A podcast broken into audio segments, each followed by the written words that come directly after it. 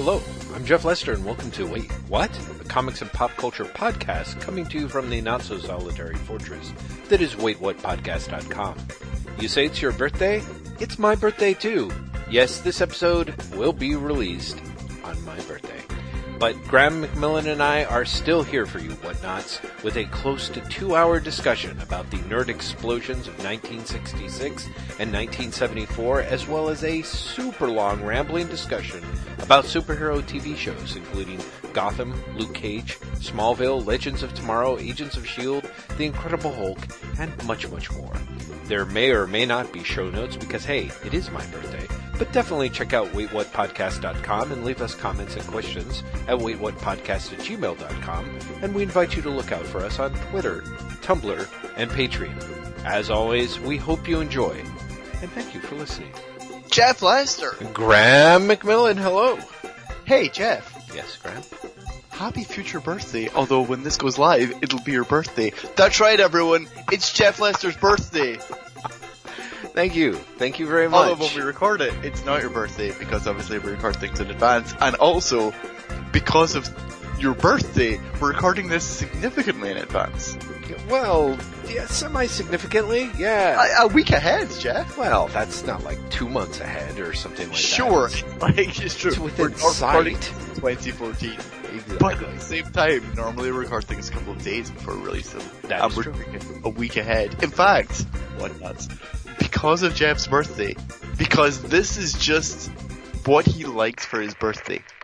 This is the third podcast we have recorded this weekend. God. Yeah, that was my birthday request, Graham. Please.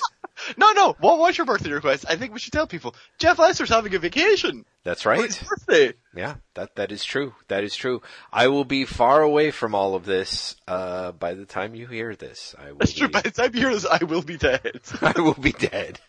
I hope not, Graham. That's kind of not where I was going with it, but I I I, I appreciate the spin. Uh, yeah, no, I, I will be, um, I will be taking a, an internet vacation, a vacation from the day job, a vacation from solid land, lots of vacations, all rolled into one. So should be Jeff's exciting. going to exist on a gas on his vacation. That's what he's saying.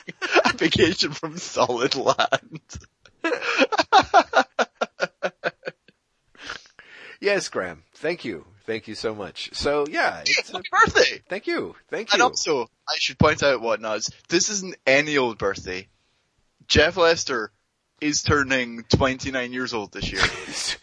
Sorry, Graham. 29 years young. 29 years young. That's, that's true. 29 again, Jeff. No, really, uh, Jeff Lester, like the Monkees, like the Adam West Batman, and like Star Trek, Oh, Jesus. is turning 50 years old this wow. year. Wow. Yep. I, first of all, happy birthday. Thank you. Congratulations. Thank you The, so the big 5-0, as they say. Secondly, I think, genuinely think it's great that you share your birthday year with those three things. Yeah, it's kind of amazing. I did not really know that until you pointed it out. So it's, uh, you know, you would think that I would be, end up being a lot more camp than I am, you know? That's true. Yeah. When you look at those four things together, the Monkees, Star Trek, Batman, and you, you are the least camp. I- also, I'm just gonna put this out there. You're also the least colorful. That is true. That is that is certainly true. All of those. Yeah, you know, I've probably taken my cues a little wrong. Uh, I think I was clearly trying to overcompensate for the amount of colorful camp in my life, which is why I was a um, relatively serious slovenly bum for so much of my time given to blue and gray colors. Let's spend this episode looking back at the life of Jeff Lester. Okay, Graham. Let's- let's I, I will hang up. Yeah, so. Jeff, talk to me about what it was like to be a bum in San Francisco. Oh boy, let me tell you, if there's ever a town that you need to be a bum in, uh, no, uh, uh let's, ever a town where you can make perfectly good money and feel like a bum in, San Francisco. that is true. That is certainly true. I think what's amazing is, is that all of those things that were around when I was born, uh, are still around in various permutations. You know, I mean, of course it makes sense. The fact that you're mentioning three things that we know, you know, you're not like you were also born the same year as completely obscure science fiction series that lasted all of half of a season. You know, it's Well, it's your own fault. I'm looking up 1966 in film on Wikipedia now. We're going to see what else came out. oh boy. Let's actually see what came out, if anything came out around your birthday. Oh, things, things I've never heard of. An American Dream. Yeah, Texas across the river. Ride in the whirlwind. The professionals. And not the, the TV show, The Professionals. Uh, a funny thing happened on the way to the forum came out the same month as, as your birthday. yeah, the film film version, but I, you know, it'd been Fahrenheit been- 451 came out the month before.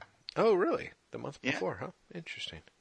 That's that's Uh, a man called Flintstone. Who knew, right? Who's the French for Virginia Woolf? Yeah, the, again, a lot Uh, of yeah, film, thi- yeah, this is the yeah. year that a lot of um, film uh, adaptations Jeff, of successful Singing screen Nun shows. came out in your in the same year as your birthday. The Singing Gun. None. Oh, the Singing Nun. I'm like the Singing Gun. I'm like, yeah, that sounds right. See, Graham, that's what I'm saying. 66 camp year. It was a year of camp. America really didn't know how to handle what was going on, and so it was going to pretend it doesn't really matter as long as we have like bright colors and frantic action. Uh, that's really all we need, right? So I, I just looked up 1966 in comics on Wikipedia, and it actually skips October altogether. My birth was so mighty, everyone shut down for it. Uh, let's see what else happened in that year, however. Uh, the first appear- appearance of Computo in Adventure Comics in number uh, 340. Mhm. Uh, the first Dial H for Hero, Wow. right? Yeah, that's of a Um, big deal. Journey into Mystery was renamed Thor. Wow. Metamorpho refused membership in the Justice League. Uh, the first Silver Age appearance of the Spectre. Hmm. Um, the first appearance of Silver Surfer and Galactus. Oh, that's pretty big. I would I would rank that as something that's a First big appearance of. Sharon Carter and Batroc the Leaper. Okay, yeah. See, I really It's appreciate how you're trying to keep me of Suspense, humble. by the way. Yeah. Oh man, that'd Uh, be great. One of these is a love interest for Captain America, but which one? Jim Shooter made his debut as a comics writer Oh Jesus! Ugh, in July of that year. wow, wow. At the age of thirteen, he was barely older than me at that point. So yeah, that that that's what happened. I'm now I'm like I'm sorry, I'm gonna have to look up my year. And, uh, Yeah, I was about to I love this. This is so Let- good. let's see- I okay, want to happens. ask, but Well, I love my, my year started great because it started with the, the cancellation of the demon at DC. Oh. Let's see, the Spectre by Michael Fleischer and Jim Aparo started. Ooh. Um, Heroes for Hire changed its name to Power Man. Mm, The Punisher made his first appearance in my birth year. Wow. Prez was cancelled. Jesus. Uh, Jimmy Olsen, sorry, Superman's pal Jimmy Olsen changed his name and formats to the Superman family. Wow. Uh, Sergeant Fury and his Howling Commandos was cancelled. I've got a great year for cancellations. Uh, Seriously, you're like the comic yeah, book. so, um, Submariner is cancelled. Wow. Supergirl is cancelled. Graham McMillan, the four co- four color Hey. angel of death. It's uh, Monsters on the Prowl is cancelled. Hey, but Wolverine made his first appearance in October 1974, just like me. wow. Wow. I always get the two of you confused, and now I know why. Well, we are both short and surly, so there's that. Graham, you, uh, I, I'm curious, since my birthday is Halloween, as, as people know, uh, I don't know if I asked this, but have you dressed up on Halloween? Have you worn Halloween costumes? In my life, in Yeah. my life. Yeah. Uh, not not in quite some time. I've told Halloween stories in this podcast. I know you have, Don't- actually, yeah. But, yeah. Uh, I, I've talked about dressing up as David Bowie with a piece of rug in my head for for a wig. we we've done that those stories in the past. Spray painted silver leggings. We we we've all been there. Oh, we all have, Graham. Yeah. Uh, I but I, I but I've told you before as well. Like Halloween is not a thing for me at all. No, I know. It is, you, the, But what Are- was it for you? Because I mean, you had a birthday, so Yeah. surely you were like, "Fuck this Halloween shit." No, no, no, no. I was fine with it. I mean, because it, it really helps that Halloween is not a. It'd be uh, like it's not like those people whose whose uh, birthdays fall really close to Christmas and they get the dreaded combination present because no one wants to shop for them twice. Like Halloween is basically candy. It would be one thing if people were suddenly giving me all, they're like, here you go, Jeff, here's a bunch of Neccos and some double bubble, enjoy. But, you know, no, it, it was, it was like two sort of separate occasions nobody really paid attention to remember my birthday, but I kind of suspect that would be true of any other day that I was born on. So, oh, you know, I. Jeff. well, there's a lot going on on Halloween, you know. So, uh, you know what I, I have grown to like since living in the states. Hmm. The houses that try and dress up spooky. Yeah, those are great. Like not the people, but the people who dress up their houses. Mm-hmm, mm-hmm. And it's actually this year in my neighborhood a lot more than normal. Mm.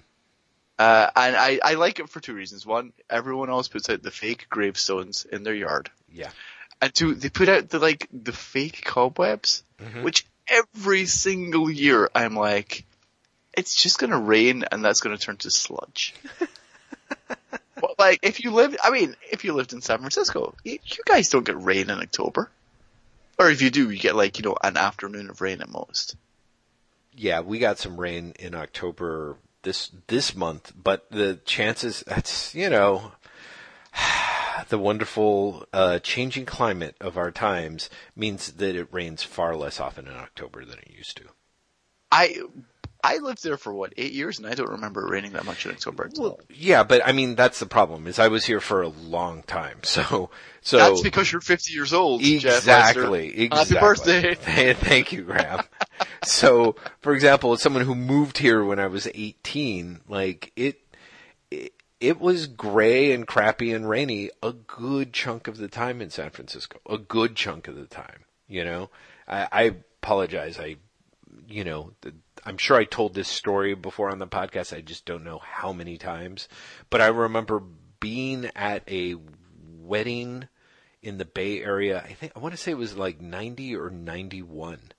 And I was at a table with a bunch of people and we were all kind of talking about this idea that cuz the big thing was what what year was Chernobyl? Was that 89 or was that 90? I want to say Chernobyl was the 89. Yeah.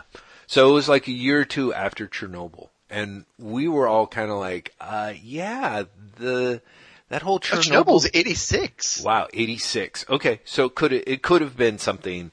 It definitely was like, ah, gosh, you know, although, how the hell would I have known? Basically, I was in the Bay Area for a wedding in the fall. It was lovely and sunny and everyone was like, this is not right. This is not the way San Francisco weather is supposed to be. And someone was like, yeah, I, you know, thank God for Chernobyl, you know. So that was kind of the explanation at the table uh, little did we know that it probably had a lot more to do with all the years of fossil fuels uh, pumping, see, you know, carbon dioxide into the air. But uh, yeah, same same result. San Francisco is lovely. It's ridiculous that it is. You know, the next to last week of October and sun is shining in through the window and it was a warm day in like the high 60s when Edie and I went out and ran errands today. It's kind of, it's kind of not right, you know? Um, I, I, it's been, as, as we record in the future, or the past, I guess. We're recording for the future. Um, this weekend's been really nice in Portland, surprisingly so, because it's not been a nice week. It's been a rainy, overcast week, and this weekend has been really surprisingly warm, by which I mean like, you know, low 60s. Right. Uh, and, and, but really sunny. Like surprisingly sunny and clear, which is, is not what the week's been like at all. And I've loved it. I, I, I have greatly appreciated it. But it's abnormal. Yeah. You know, you spend the time going, I feel, I feel there's going to be some sort of feedback for this. right, I some sort feel- of ramifications. I feel yeah. like we don't just get the good weather. Do you know what I mean? Like that point where you just get nervous, you're like, uh, Mm-hmm. this is, this probably isn't a good sign. It's true. Although uh, Portland really is impressive in terms of its uh, it's it's more extreme than San Francisco. You know, it's rainier, it's snowier, and when it gets hot and humid, it is hotter and more humid by far than San Francisco. So, you know, it's I, I, I would, I would, don't think I'd ever describe Portland as humid. really Yeah. okay. I could be wrong. I'm trying to think that the last time we were up there, it was really warm, and I also felt like it was humid. But maybe, mm, maybe, maybe me no remember right. It wouldn't surprise me. So, Jeff, Yes. of the Monkees, Star Trek, and Batman, which is your favorite? You know, Because I, th- I think, in all seriousness, those are like the big three pop cultural artifacts of '66. yeah, I, 66. I, that's not true right. in terms of like television or movies. TV and movies, I think. Because you know, '66 for me is also it's fucking Revolver by the Beatles. yeah, right, exactly. You know, is much larger and so Revolver by the 66. Beatles beats everything. I'm afraid. Yeah, yeah, for sure. No, I, uh, you know, I've loved each of those at different times in my life. I remember being really young and loving both Batman and the Monkees. Uh, I didn't see Star Trek until I was much older. Like I remember people telling me about it in like second or third grade. By that point, I'd moved to Humboldt County. Some kids had access to quote unquote cable television, which was supposedly loud for dozens of more channels, and I kept begging and praying for when it would come out to our neighborhood because we only had two and a half channels tops, really. And uh, uh, people were like, "Ah, yeah, Star Trek, it's great." I always ended up being like, you know, it was when it was time to play Star Trek. I always ended up having to be Bones. Which I, meant nothing to me. Actually, I have to say that I was pretty sure that Bones because I was this literal a child since it was I don't know third grade. Was the skeleton? Yes, yeah, exactly. Was something like Doctor Phosphorus in a spacesuit. You know, Oh my god, would that be great? I think I think I would like to see the Star Trek you imagined as a kid. it would be great. I wasn't really. I'm not sure how much else I was able to recover, but I remember that suspicion very strongly. Like, It's like, the, have you read the Gold Key Star Trek comics, right? Where, which have Yes. been written and drawn by people who've never seen the show. seriously, they're about. They're almost as close as I was. Yeah. They're so great because Yeah. you see like Enterprise going through and it's got like flames coming out of the nacelles. Oh, ah, I love that. There's, It's it's really genuinely great. And also, I want to say that was the first Star Trek I ever encountered. Really. Yeah, because they were they every year they did uh annuals, and it was like two or maybe three Gold Key stories in each annual. Mhm. And I'm fairly sure I I read those before I ever saw the show. Yeah, that that would be interesting because those gold key things are really such odd little books, aren't they? I mean, just really some very very talented Italian artists like drawing the shit out of stuff where they only have like maybe four photos of reference. Exactly, You yeah. know, and, And, the rest they're just making up. So it's like, and, and the writers are as well. So you, Yeah. they'll be like, you know, okay, we've got to meet with these aliens, and then they'll put like crazy spacesuits on. yeah, and like you know go out the front door of the enterprise which suddenly exists you know i uh, which is is super great like you look at it now uh, i was at the uh, san diego this year. I was uh, sarah Gaydos, who's the editor of idw star trek comics did a star trek comic panel. Uh huh. like looking back in the history. And she was basically like the the Gold Key comics are great because they are made by people who had no idea about the show. Mm-hmm. and so they're just fascinating now Mm-hmm. it's it's so it's it's someone going, okay, there's a show called Star Trek. This is what everyone looks like. Go. I, you know, I kind of wish that IDW would embrace that, would kind of do like the Gold Key books like the next generation and just have people build stories off the stuff as if the Gold Key stuff was canon and start bringing all that back and then That would that would be fun. That would be fun for them for them to just be like, okay, here's some photographs. Again, try and find creators who've never seen Next Gen, yeah, right. Oh wow. Yeah. and just like give them the photographs and be Yeah. like, okay, Yeah. I mean, it seems impossible to imagine that you can find someone who hadn't seen this stuff by now. I, no, I no, I'm sure you could now. Uh-huh. Because it's it's Next Gen is what thirty years old now, Yeah. Yeah. Yeah. Yeah. so it's very possible you could get creators who honestly just like missed it. We're too young for it. Well, sure, they're too young for it, but uh, culture is culture sticks in a way. That Yeah, it it's true. It's all it's know? all like so. Yeah, I'd I'd I'd I'd be curious. I mean, the thing that's fascinating is, is for a long time, the only Batman sixty six stuff that was available was the um, was the movie. You know, you couldn't get the TV show stuff. Yeah, yeah. Up until up to like last year. I think last year, two years ago. It's been a relatively short period of time. You should know Graham McMillan since someone has the entire box set sent to them. I also did I tell you I had the entire box set of the original Star Trek series sent to me as well. no! well? Oh my god, I just, why? This is the birthday gift from hell. Just, why do I even talk to you? You're the worst human being alive. Oh, Sorry, Jeff. Jesus.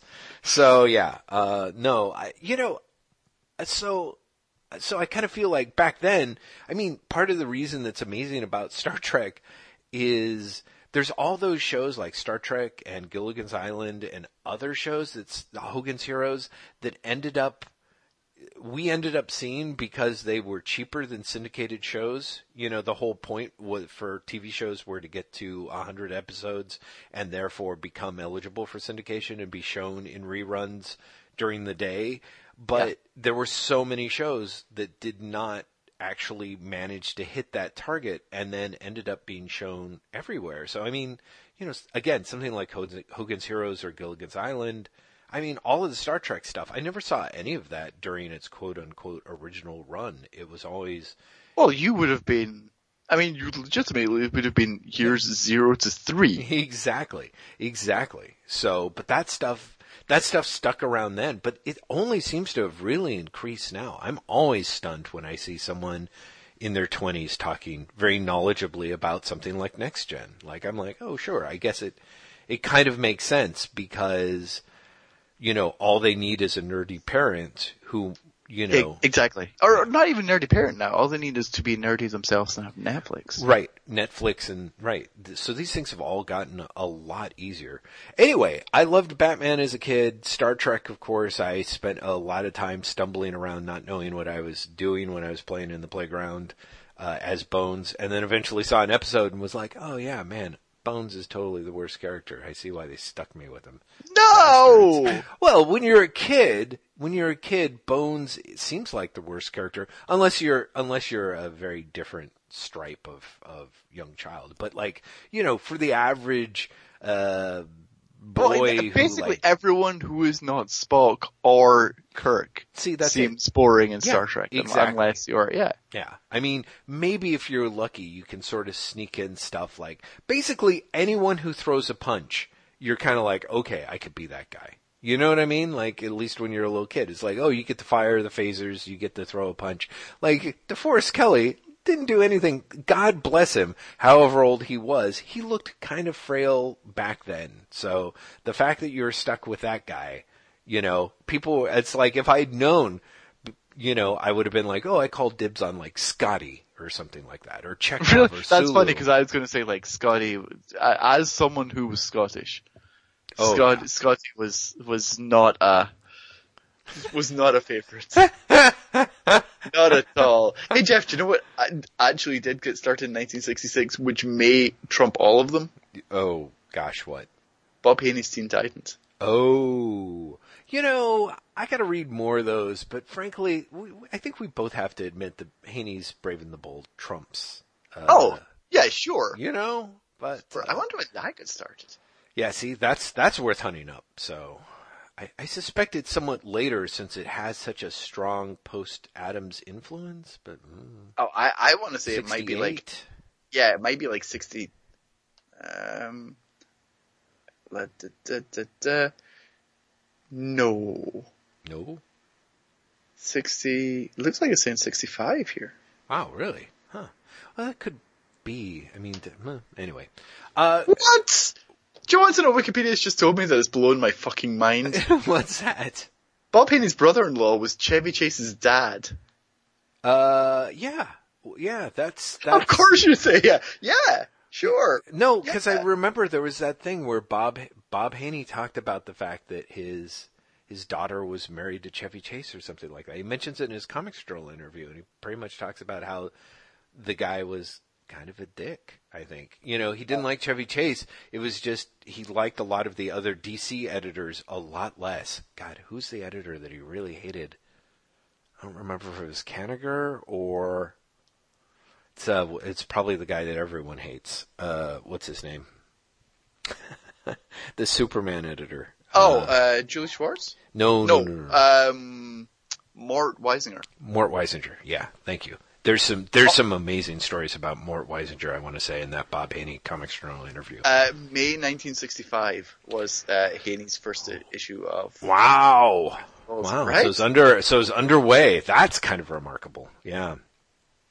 So Graham, uh, you know it's so funny. I uh, we're not really necessarily ready for comic book content per se, but I thought it would be kind of fun to to talk about uh, superheroes, comic book TV shows, essentially. Because Batman because we're just talking about Batman. yeah, because we're just talking about Batman. Uh, Star Trek is also such a good, you know, it it's it's it would be a good comic book TV show. You know, it's it was so good. They made What's really funny is, for me, the Monkees is actually closer to my platonic ideal of a comic book TV show Mm-hmm. than Star Trek is. no, really, genuinely, because it's it's got the procedural element. Mm-hmm. It's got uh, wacky, in, indeed, amazingly self-consciously wacky adventures. Yes. Uh, but it's cozy isn't the right word, but it it's it's trying to be comfort food. Oh, it is. Do you know what I mean? Yeah. And I- so there's something about that that feels very comic booky, quote unquote. The thing about the Monkees that is amazing is is that uh, it's one of those areas uh, where talk about filling a need. You know, I mean, it really is like as you point out, like the Beatles go on to release Revolver in '66. They're in the process of leaving behind the cuddly Beatles, you know? And Yeah. here you have the Monkees, which is an essentially an attempt to recreate the Beatles, an American version that is uber cuddly, that takes everything from uh, Richard Lester's Hard Day Night and Help and transfers it into a weekly dose of, of It, TV. it's it's amazing, and it and the whereas the music is taking everything from later Beatles, Mm-hmm. like Rubber Soul, Mhm. yeah, and, and the singles surrounding that Beatles. I mean, you listen to Paperback Writer, hmm and you're like, oh, it's a monkey song. Right. Right. Like the Monkees ripped everything off of this. Yeah, yeah, yeah, yeah.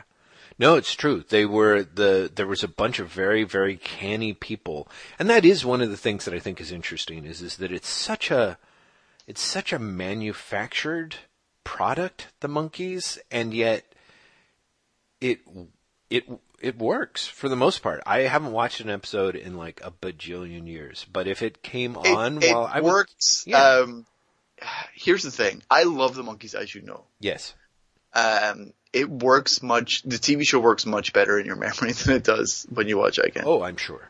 I, I totally believe it because a and, lot of and it I is- again, Yeah. I grew up watching reruns of the Monkees, Mhm. And so I have very fond memories. and very specific memories. I've what you know those memories where you remember where you were yeah. at certain things. Right. Um, and I remember watching an episode really recently and was like, "Ee." Well, yeah, Oh, because it's it's it's all it's all kind of cheesy. Did you ever see the Did you ever see the remake? The The new Monkees. The no, New I, I never have. I, I You never know, have. I, is it as bad as I fear? I never saw an episode. I never saw an episode. I had a friend describe an episode to me, and I was like, "Wait, really?" And they're like, "Yeah, it's really interesting because it's because again, it's a different." updated style of wacky, I suppose. So they kind of had it like even less tethered to reality, is my understanding. So part of me is like, sure, take the Monkees as far away from reality as you want to go, like you know, and close the door when they leave. But no, no, no, no. I mean, I actually, I, I, part of me was like, I kind of can't see it working because again, one of the things that's impressive about the Monkees is the precision with which all the pieces were kind of assembled. You know that um, it's kind of hard to imagine that being done again. And I say that despite the fact that the last five or six years of television has had a very strong post Monkees component to it. You know, because it's impossible to imagine uh, Glee or Empire or Nashville, which I've watched all four seasons of, without without the same sort of synergistic um, mm, uh, calculation happening behind the scenes. You know, Yeah. that idea of And- like, oh, we have a TV show, we can pump in new songs every week, then we release those songs, and then they become hits, and that gives us more money that, in theory, we can pump back into the TV shows. The thing I wish had happened and never did was the updated Monkees that was going to have songs by Elvis Costello in it, Oh, Jesus! Wow, which is really like within the last decade. yeah. because the theme song turned up on shit, what album? Like, oh, what was the album that had um 45 on it? What was the Elvis Costello album that had 45 on it? Oh shit! You know the you know the one I'm talking about? yes. So so we're like we are talking in the last like decade or so. Mm-hmm, Um, but there's a song on there called "Tear Off Your Own Head." It's a Doll Revolution, Yes. which was the theme song for this proposed TV show, wow. Wow. uh, and the Bangles then did a version of it. yeah, I was about to say that sounds Uh, familiar. and and it was written as the theme song for a TV show that was going to be an all-girl band, and Elvis Costello was going to write the music for every episode. Wow. You know, which sounds great, although I have to say, the first season of Nashville uh, is produced, the music producer is T Bone Burnett before he goes on to leave because he's married to the co creator of the show. And the music is pretty good. I mean, it's clear, it's clear, like, for me, I'm like, T Bone Burnett's kind of cheating, like, the, the a lot of the country music sounds way more like six late 60s psychedelic music than you would suspect you know like but they actually have Elvis Costello contributes a song to the first season of Nashville Yeah, I, and it's I'm- terrible I'm not surprised. it's just awful yeah, I, yeah, I, yeah. again, I'm also not surprised. um, it's funny you're saying that, and I'm like, remember Smash? I don't think I do oh yes right is that the. Broadway one that Yes. came out for like one Yes. season or whatever yeah yeah yeah, Yeah. Um, we should really start talking about superhero shows, not the Monkees. We're gonna get there. We're gonna get there. We've got some superhero comic book shows. Uh, okay, okay, wait. So here, okay, here's my question then. What's your favorite superhero TV show? I, I don't know. You know, I should have. I should have prepared a list, but um, I, I honestly don't know. There was stuff in both the first. I would say the first season of Marvel's Daredevil was about as satisfying. I think as I can remember a superhero show being, there are parts in Jessica Jones, uh, because it's such an extended fight between, um, uh, between Jessica Jones and, and Kilgrave that's, that really has that extended storytelling flow to it that I love. And I, at some point we'll have to talk more about Luke Cage, but interestingly enough, Luke Cage is sort of strangely like Batman 66, Star Trek, and the Monkees all jammed together now that I think about it. So we'll have to return to it because it is sort of all those shows mushed together. What? Yeah, I'm not. You think I'm joking? I'm yeah, I- maybe yeah, no, overreaching, I- but I'm not as joking. I told you, I've, I've only seen a couple of episodes, Yeah. but I'm, I'm kind of like, Jeff, I want to know more, and yet I also want to see more of the show. Right. Well, I, I think I can talk about it semi spoilery free when I when it, when we return to it. So, but that being said, uh, I don't know. You know, there's um there's I feel like for me superhero TV shows generally I've loved them for their potential and almost never for what they've delivered on. Like honestly, the uh, Incredible Hulk show that ran with Bill Bixby and Lou Ferrigno forever. As much as I was disappointed at what a bad, you know, to me felt like a, a terrible adaptation of the Hulk, uh, it was. That show kind of had some potential. Like p- there are times where I'm like, I would sort of like to see a remake of that. I mean, because honestly, the Hulk was just the TV show was just a ripoff of the template uh, from The Fugitive. As Yeah, it was, it was the fugitive with added monster. E- Exactly. Just just the same way that the Planet of the Apes TV show somehow managed to be the fugitive with added apes. I mean, it's just ridiculous. but but the Hulk show really did have. There's a little bit of the. Um, I, part of me is like, I want a show that is a little bit more like the Grapes of Wrath, but with with a big green monster. You know, I think that would be kind of that would be kind of crazy. There's a real subtext to the the Hulk show that never, never, ever really gets touched on. That's sort of the same way with the fugitive. That has a, a lot of fear of white professional displacement. I suppose you know, and, and that fear is more or less turns into a weird cuddly fantasy because David Banner just like David Janssen's character, who's also a doctor, is on the run, can't be a doctor anymore, and every town that he comes to where he's basically a wanderer and a day laborer, he becomes incredibly important to everyone to the point where he gets dragged into whatever, you know, drama is going on in the in the center of town. So it's a weird um it's this weird it's like someone starts imagining what it's like to be uh, an immigrant to the United States and they can only go about six minutes of having that persecution fantasy before it turns into this amazing, comforting chicken sandwich with extra mayo of like, oh, but you know, my essential decency would win out. And because I'm a skilled worker everyone would respect me, and then at a certain point, I would have to like punch a bear or karate chop someone with a gun, depending on what show you're on. You know, mm-hmm. um, and I think that that is one of those things that would play really weirdly, like in America now. You know, like I think that that would be really an interesting thing to see. To see. Um, that being said, like the the superhero shows that I remember the most fondly, hands down, are stuff that was imported from Japan, like the Speed Racer cartoon and Ultraman. In particular, Ultraman was like kind of a, a big deal for me as a kid. I was almost always too scared to watch it because it just got you know it was too tense for me.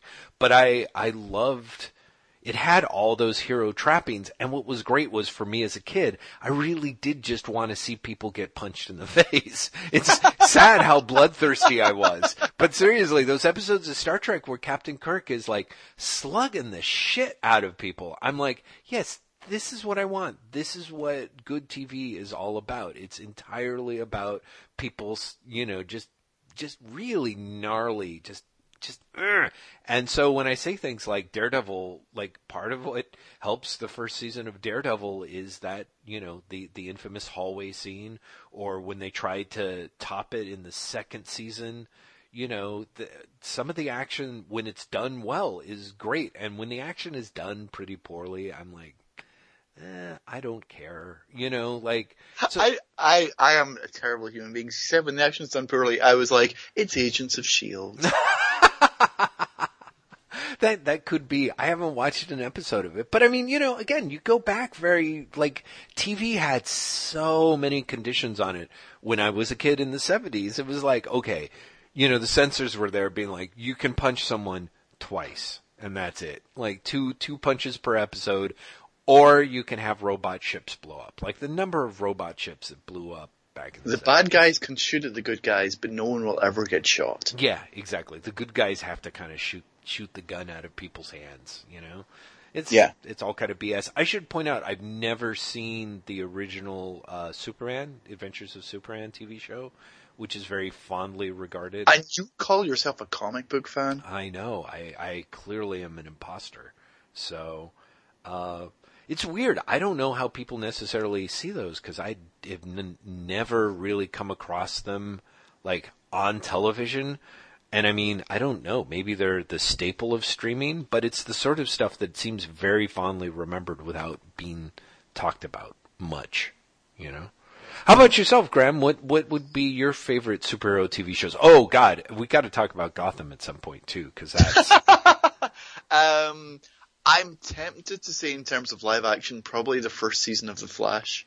By which I mean the current Flash, not okay, the 1951. Yeah, yeah, yeah. Which, who, you know. Uh, yeah, exactly. But the current, the first season of the current se- series, it was was just really well done. Mm-hmm. It was, it was the appropriate amount of trashy. Right. Do you know what I mean? And they knew it. Mm-hmm. It was none of the pretension that uh, that shows can really wrap themselves up in and, and really cause problems. But at the same time, there was also not the trying to excuse it by going, "Oh, we're camp," like something like Lois and Clark did. Right. Yeah, yeah, yeah. You know. Um, but it's funny because I just when you said, you know, the, the original Superman TV show, I was like, oh shit, Lois and Clark existed and Smallville existed. Yeah, right. Uh, and, and there were times when you're a comic book fan and Smallville's on and you, not that you kind of felt like you had to watch Smallville, because I, I would not be surprised if you never watched Smallville. Yeah, I never did. but did. Definitely, but... like, Smallville would be like, we're doing a Legion of Superheroes episode. Mm-hmm. I'd be like, oh, I fucking love the Legion, I should watch. And then you're like, oh, but Smallville's actually terrible. Yeah. But you, you had a moment of like, oh, but it's the Legion. Or, mm-hmm. oh, it's Justice Society. You know, in Smallville, because it was on for 10 years, went through everyone. Yeah. Fucking Martian Manhunter. Now it's Booster Gold. And right. you're like, uh, really? I like these guys. Should I watch? But I know this is going to be terrible. Yeah, see, uh, exactly. There's a point at which I really did free myself from the, I think I watched the first episode of the original Flash TV show, and I was like, forget this. Like, I just uh, the original Flash TV show wasn't, and, and, I might be wrong. But I remember it not being on TV in the UK, but it was definitely on video. Mm, mm-hmm. And they edited episodes together to make them like TV movies. Oh, the TV movie thing. That's always amazing. And I want to say I saw at least three of those. Wow. De- definitely two, maybe three. Yeah. Um, and, but th- that was also true of like the 1970s Spider-Man show which were actually edited into theater release movies in the UK. Holy shit. That's stunning. At least two of those. Yeah, I know they did that uh, with a couple of the two-part episodes of the Hulk. Uh, although I don't know if they were actually released, but but you would see them uh, as TV movies, and it was really common. Uh, the um, after the Planet of the Apes TV show, I know a lot of those got sutured into two episodes and released as you know, quote unquote movies through the cable syndication package, and which was just like Battlestar Galactica pilot was released as a, a theater release. Yes, I saw it in the theater, and uh, God help me, it was even more fucking boring than the original version they showed on TV. It was like now with 30 extra minutes, like of what? It's like, well, here's Lorne Greene trying to get out of his chair. Okay, that's six minutes. exactly. That that's that's at least half the you know, time. I should mention that actually probably one of the best superhero shows, you know, is that weird side of like the superhero TV shows that aren't weren't comic book properties first, but nonetheless gank their moves from comic books heavily enough. Oh, I, I totally want you to say something like Automan. Automan? Automan? No, I, I've sort of uh, vaguely. Automan was a computer generated he was definitely a computer generated character, but I want to say he was also driving a computer generated car yeah. because it was like 1984 and right. sure. Like yeah. it was during the era of Airwolf and Street Hawk and all those shows. Yeah. yeah Manimal. Exactly. Manimal was Manimal. also Yeah. Time. Yeah. Yeah, it's funny. The guy who uh, who bought my comic book collection at one point he was sorting through the stuff and he pulled out the Man from Atlantis comic books and he was like, "Wow, nobody talks about this guy anymore." I'm like, I'm like, everyone pretends the Man from Atlantis never existed. It was on for like one season in the 70s. It has a comic book Patrick series. Duffy. Exactly, yeah, I, I, it's Patrick I, Duffy. Had, I had when I was a kid comic books from the Man from Atlantis like series, and I'd never seen the TV show. Wow. Yeah, it's hard to tell which is more dull because honestly, I think the TV show wins. Uh, even though, even though depending on what issue of the Man from Atlantis comic book you have, you're like, it's Frank Robbins, so you're like, how are people sweating underwater? I just don't understand. There's clearly beads of perspiration on his face, but he's underwater. What? What's happening? It's pock marks, okay? that would be great. Frank Robbins. I drew every superhero with a syphilis scar, and I don't care who knows it. Uh, wait, wait. So, so what was what was your favorite TV show, superhero TV show that wasn't a comic book property? Oh, I think I, I think it's got to be Buffy. Like I feel like Buffy really. Buffy is is a great superhero yeah, show. It, it is a great superhero show. It's and I think it's to me it's it's probably a better adaptation of the X Men comics, you know, than than any of the Oh God, movies I've seen. Mutant X. Remember Mutant X? Oh shit, no, I, yeah, I, I knew it was on, but of course I was never going to watch it. Oh, it. it's so, it's staggeringly bad. yeah, Uh, X Men really is the the property that you know should work on television, Yeah. and just doesn't. Hmm And I know people are like, but what about the 1990 cartoon? I'm including that. Wow, because uh, that 1990s cartoon snagged a lot of people. Oh, it really did. There was a lot of people's introduction to X Men, but Mhm. it's uh, not only is sorry fans a shitty ass cartoon, but it's also very much centered in the 1990s era of X Men that I have no nostalgia for whatsoever. It's true. It's So it it it loses out all told. Uh, talking about cartoons though, the uh, Bruce Timm Paul Dini Batman. Oh yeah, right. Actually, that's a good. Yeah, once you open up cartoons, uh, I, I think you're absolutely right. Some of that stuff is, um, some of it's among uh, like definitive Batman stuff, which is amazing. Right? Like if someone asked kind me to assemble it, yeah, it really would be. There's a number of episodes in there that just flat out deserve to be, you know, canon Batman stuff, which is kind of a kind of great. Uh, so yeah. Um, so should I talk about Luke Cage a little bit since I Yeah, t- talk about Luke there? Cage some more. Yeah, yeah. Oh, oh, geez, hold on. Let me make sure that we're actually recording. Oh, Jeff Lester. I know I normally check, but yeah, we're we're recording. Okay, thank God. At that moment of like, no, Oh, Jeff Lester, You it's a- are, as the kids say, cruising for bruising. it's it's the birthday exception though, Graeme. You are not able to put Uh, that did- rubber did nose you do rubber hose up my Is nose. that, is that a purely British thing for your birthday? is what? The bumps?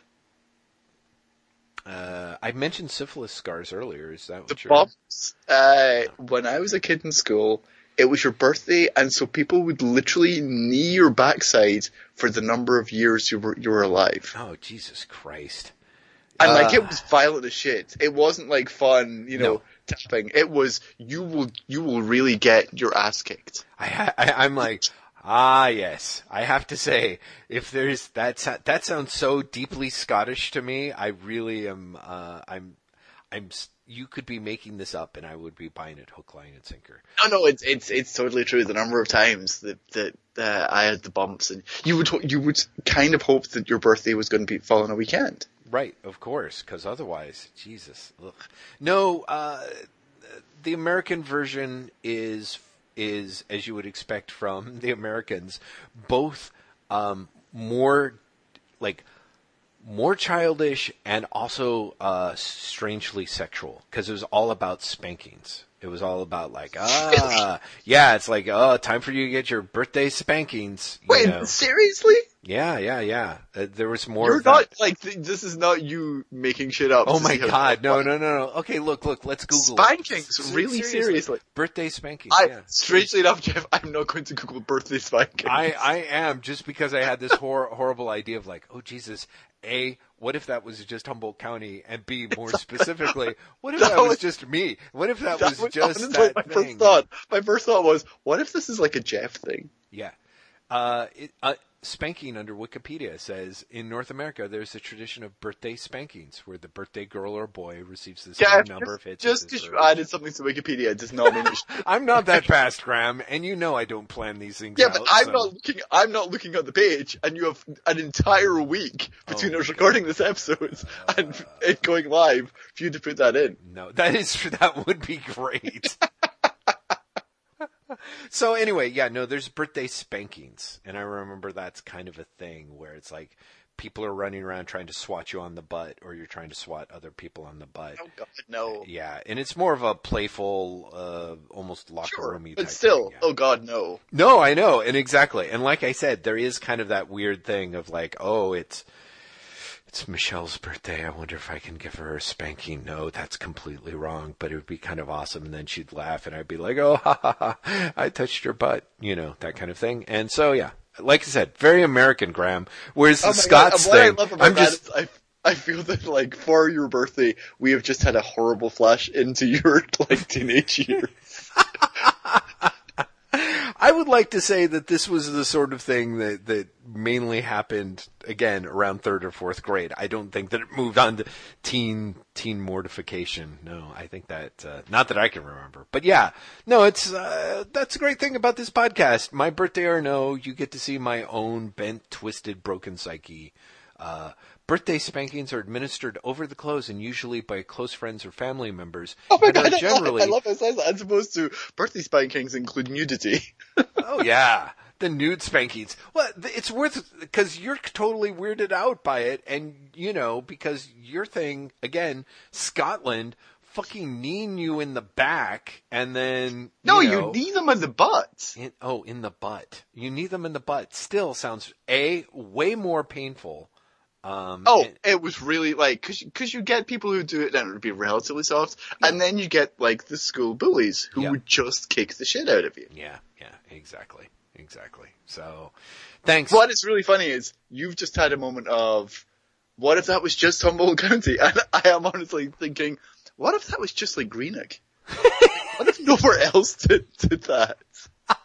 What if the pumps didn't exist outside of like my hometown? It's And like right now, Al Kennedy's listening to this going, what? We didn't do that. Exactly. Graeme's like grew up among barbarians. That poor guy. Jesus. No wonder why he left this country as soon as he fucking could.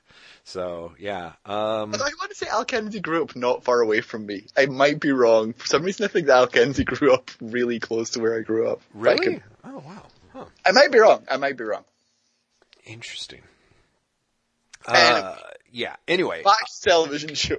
back to back to TV shows. Where the fuck were we? It was Manimal. Oh, Buffy. Uh, no, no, no. You were going to talk about Luke Cage. I was going to talk about Luke Cage. Yeah. So I'm I'm ugh.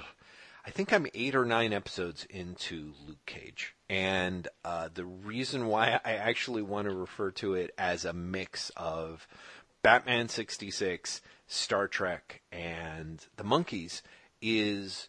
Uh, as you may have noticed, you only made it through. Was it two episodes? Two. The first two.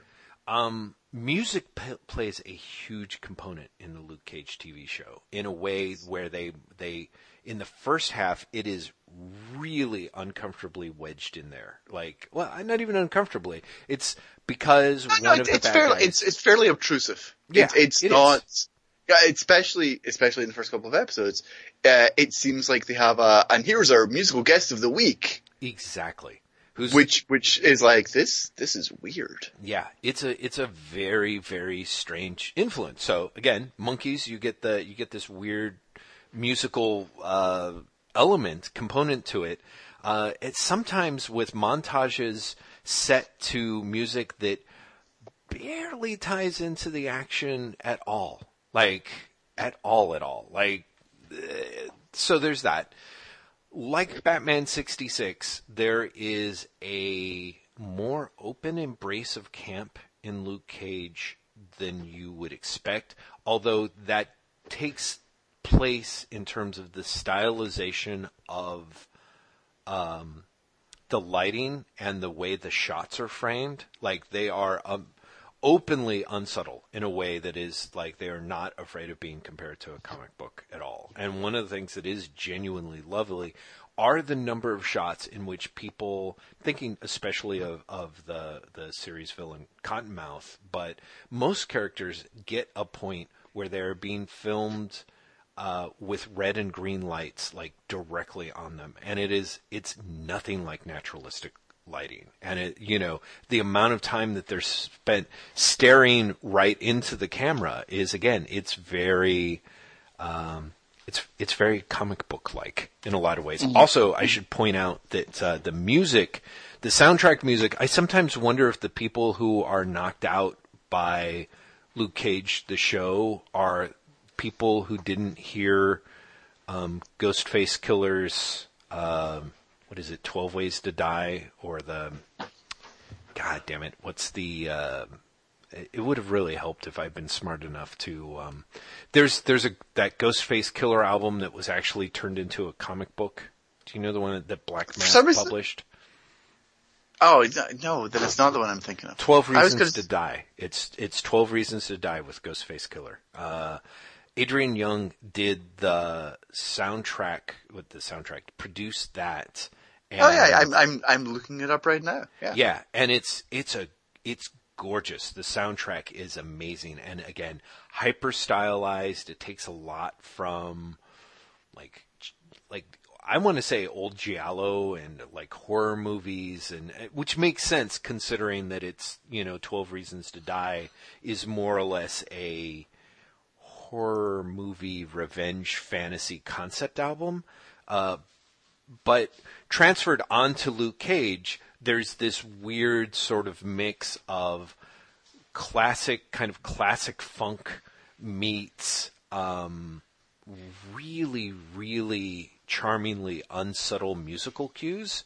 So it's it's kind of great. You know, I don't know. I guess I was talking to Edie about it. One of the things that sort of bummed me out about TV in the '70s is Quinn Martin Productions. You know, where the where the uh, Quinn they put out all these police shows that had amazing opening theme songs. You know, it's like you look at the streets of San Francisco, which has just got a amazing opening uh, title credits, or Mannix, even something like Barnaby Jones. Like, there's a lot of real kind of crazy, audacious funk happening in the in those credits, and then it's the most boring, sedate TV series that you can imagine.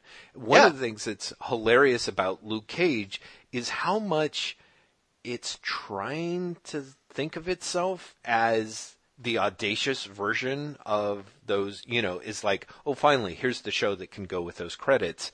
Because the, I actually, I think the credit sequence in Luke Cage is probably the best part of the show and part of what's kept me coming Really? back for eight or nine episodes. Yeah, you, you I I really dislike the credits for Luke Cage. really? Why is that? I think they're trying too hard. Well, I and really that is do. I, I think yeah. that uh, the first time I saw it, I I had that moment. Oh, I don't really like the credits for the Marvel shows in general. Oh God, I think I no, think the Daredevil Jessica is Jones show is Daredevil. I like more than Jessica Jones. Oh, Jessica Jones is, is really bad as well. But uh, I, actually, I think Daredevil's worse. Interesting. like, I'm I'm but, okay with um, Daredevils. Yeah. But but the Luke Cage one, I was like, is that? Are they really like projecting images of not even like a lot of Harlem, Mm-hmm. but like one fucking intersection that keeps coming back the, from different shots, like on on the the body as he's about to punch something. They are. Oh shit, that's terrible. Cause it is this, like, they're like, Malcolm X Boulevard, Malcolm X Boulevard, Malcolm X Boulevard, Malcolm X Boulevard. Oh look, he's punched something, it's his logo. And I was like, this is terrible. this is really embarrassingly bad.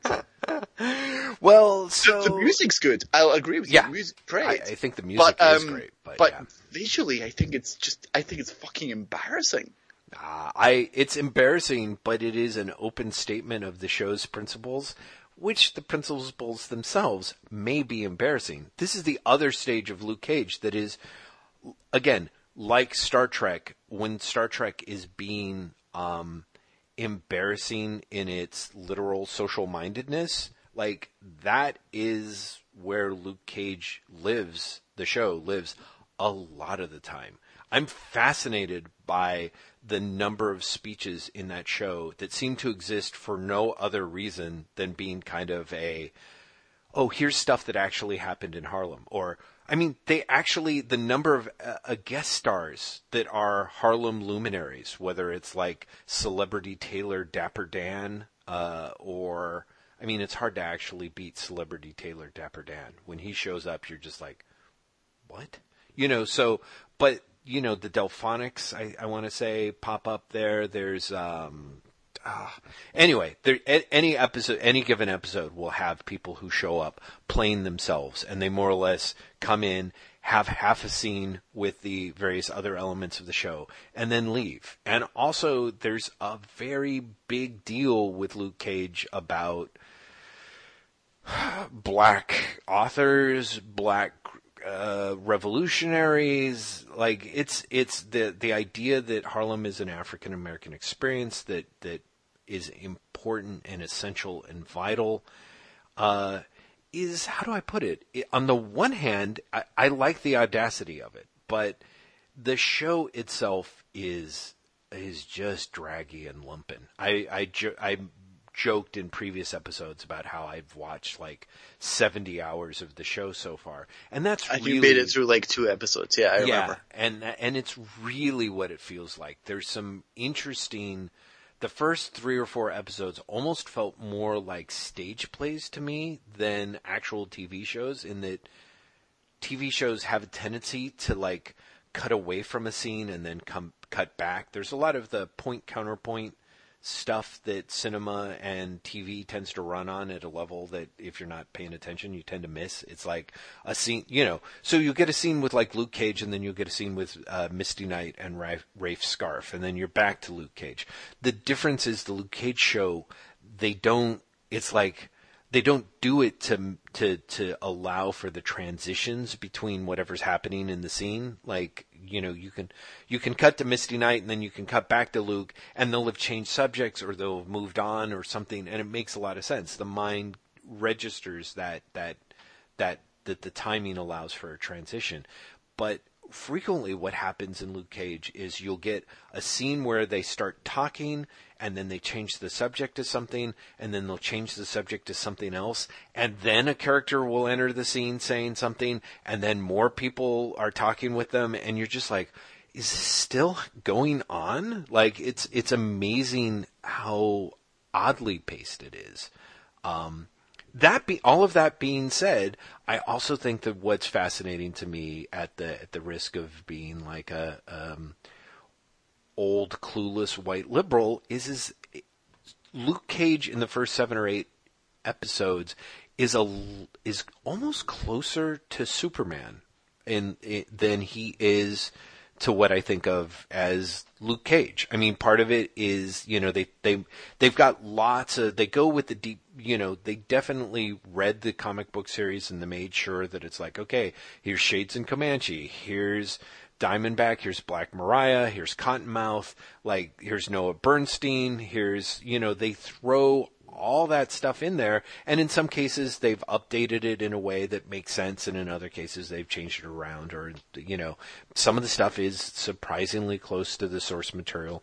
But but what I find fascinating is is that the first four or five episodes, part of what really hurts with the drama is is that the, is a that Luke Cage cannot be hurt in any kind of way or function whatsoever for the first five or six episodes, and what's annoying is is that the only way they can extend the storyline is to have Luke Cage not do anything for five or six episodes. So he'll do a thing that is going to like throw Cottonmouth's uh, empire into ruin, for example, and then you get the sequence of him doing it, and that's sort of more or less fine for what it is. But then he's like, "Uh, there you go," and it's it has almost no effects whatsoever. You cut back to you know Cottonmouth being furious and whatever, but the number of times where there are showdowns between Superman, uh, Superman between Luke Cage and Cottonmouth, where there's no. It's like Superman or Le- and Lex Luthor, like Superman being like, "Well, I'll bring you in next time, Lex," and it was like, for what? Bring him in now. You just saw him kill someone. He's got guns. There's nine million crimes that have just been committed in this 45 minutes, you know, minus the crime against my patience. And, and yet what I find really fascinating is, is that because Luke Cage, like Superman for those first or six, six or seven episodes is, is essentially a decent guy who's who's doing the right thing and the unfortunate fact is for people like me who, who are white our experiences of seeing black people get shot have really upped in the last few years thanks to social media. I know that it's a presence in a lot of people's lives of color, but for white dudes like me, it is it is a new it's a new thing. Like you sort of know that it's out there, but you don't really know until you start seeing the footage and again and again and again. And honestly, for the first six or seven episodes, Luke Cage just seeing Luke Cage get shot by people and not die. In fact, not get hurt to see a see a black man be the victim of violence that he more or less shrugs off as if it's nothing and then proceeds to be a like a decent person, like an upstanding member of this of the culture that he's in. That that and that's a, clearly a huge priority for him and the show. Is um, it's really strangely resonant for me. It's it's something that has kept me. I'm going to watch the rest of the goddamn show, despite how bored I am. And in fact, one of the things that's actually uh, since you want to watch the rest of the episodes, I, I won't I won't um, I won't give away spoilers, but when it comes time for them to figure out a way to stymie Cage and create the drama, uh, they more or less come at it um, in the most in a way that ends up being sort of doubly frustrating because of the way mm-hmm. they handle it. So, uh, so yeah, Luke Cage is really one of those shows that I'm kind of like, I sort of want to talk about this because it's fascinating to me how much again, it's ambitious. It's not really good, I think. And what's fascinating to me is I got a text from a friend of mine like the week that it came out where she was like, "Oh my god, you have to watch Luke Cage. You've got to watch this show. It's amazing." And I was like, "Oh, okay. I've heard, oh, I'm officially hearing good things." And after the first episode, I'm like, "Okay, maybe she's talking about the second episode." And then at a certain point, I was like, okay, I've really got to talk to her. She must have been really high and binge watching. and that's the other thing that I think is worth pointing out is is that a lot of the, a lot of people watch them all at a go in a super tight, concentrated thing, and maybe it's easier to ignore or avoid the some of the plot holes. But myself, who really just can't do more than an episode a night of it, uh, I just find myself being like, you know. Uh, that the that binge watching gives it a certain velocity, just the same way that reading a story as a trade paperback is different from reading it in single issues.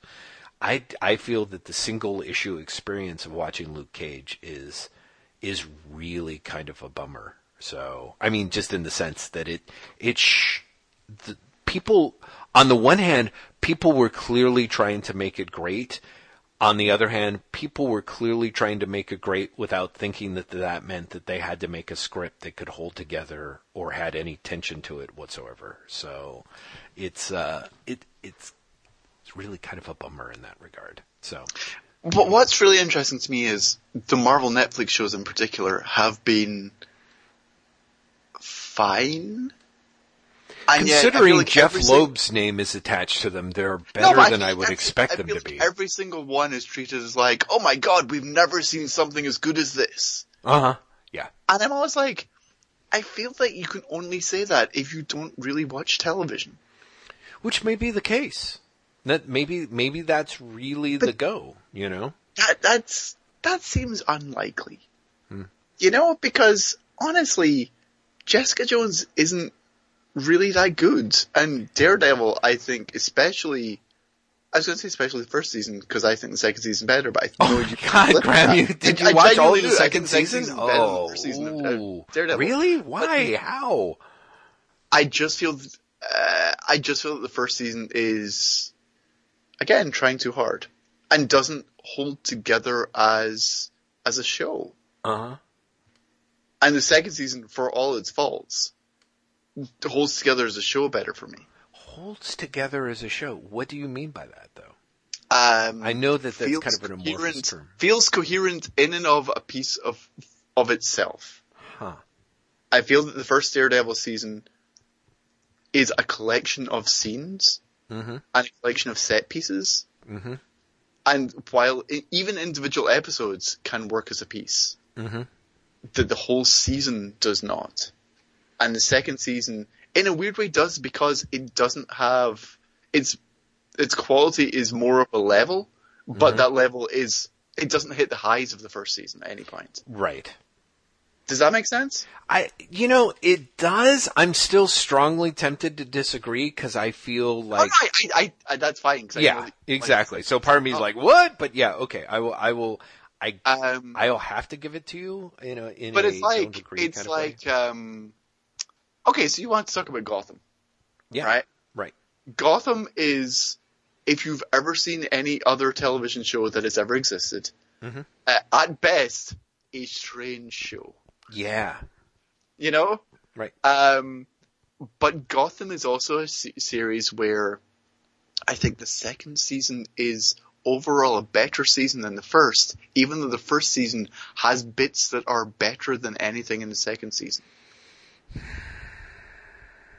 Because there's there's a learning curve, I guess, that comes with making the show where you're like, oh, I, I can get away with this and I can't get away with this. And the second seasons of both Daredevil and Gotham are far less ambitious and far more aware of their limitations. Hmm. You know, I, I, the thing that I find fascinating about Gotham is that, uh, I found still that- on. Is it? It's still on. Yeah, exactly. Because it, you know, it was. I found that it was basically watchable junk, and the first season. Honestly, at times I think it's it wonderfully watchable junk. yeah. But I don't think you ever escape the fact that it's junk. Oh no. And, and I, I, junk seems like the wrong word because I genuinely do enjoy Gotham, but it's that uh, it's it's the it's a camp pleasure. Yeah, it's it's a camp pleasure. One of the things that I like about Gotham, both arguably both seasons, is is that the the parts that I like in the second season of Gotham are that they use the camp the way that the first season sort of suggested that they were going to use the camp, which is that they use the camp to help reach for like a higher level of melodrama, you know? Yes, Like yeah, there yeah. there's that whole sequence with uh the Riddler, for example, where after he has committed his his heinous crime, he is split in two and is talking to himself in the mirror and there's a lot of stylized lighting. I'm kind of a sucker for that. There's a there's a scene uh with the Penguins arc in the second season that is just flat out grand guignol. You know, there's no other way than to to say like this is from the grand tradition of making sure that you have people not only die gruesomely, but generally are punished by having someone eat someone else. You know, like I'm like, okay, any show that's willing to bring back cannibalism as a trope, as a revenge trope, I'm generally down with. You know, I just I am because I'm like, finally, this is the way that the world works that people don't really talk about. So I'm grateful when it finally gets some coverage. You know, uh, so, but but Gotham is, I mean, so it starts off as something that is more or less okay. I would say that it's kind of the opposite. Graeme is like the second season so flies off the wires. The only thing that they have going for them, which is honestly, I think the pleasure of most television is is that if the producers are somewhat reasonably aware, they can take actors or actresses that in a position where they're not working and put them in a position where they are. You know, sometimes that just writes them. They write them out of the show. But let's face it, the what's her name that the uh, Barbara from the first season, who oh, she it's, becomes it's so much better season. in the second season because she she gets to chew the scenery, Exactly. Exactly. and it's she, it's she's a joy to watch yeah. when she quote unquote goes insane. Yeah. Yeah. So I, I what I my favorite thing about Gotham really Mm-hmm. is I think the performances are great. I think all the performers, or, or that's not true. I think the majority of the performers are far better than the material they're given, Mhm. and and really make shit sing. Like they polish turds in that show Oh, like yeah. nothing else. I agree. I agree.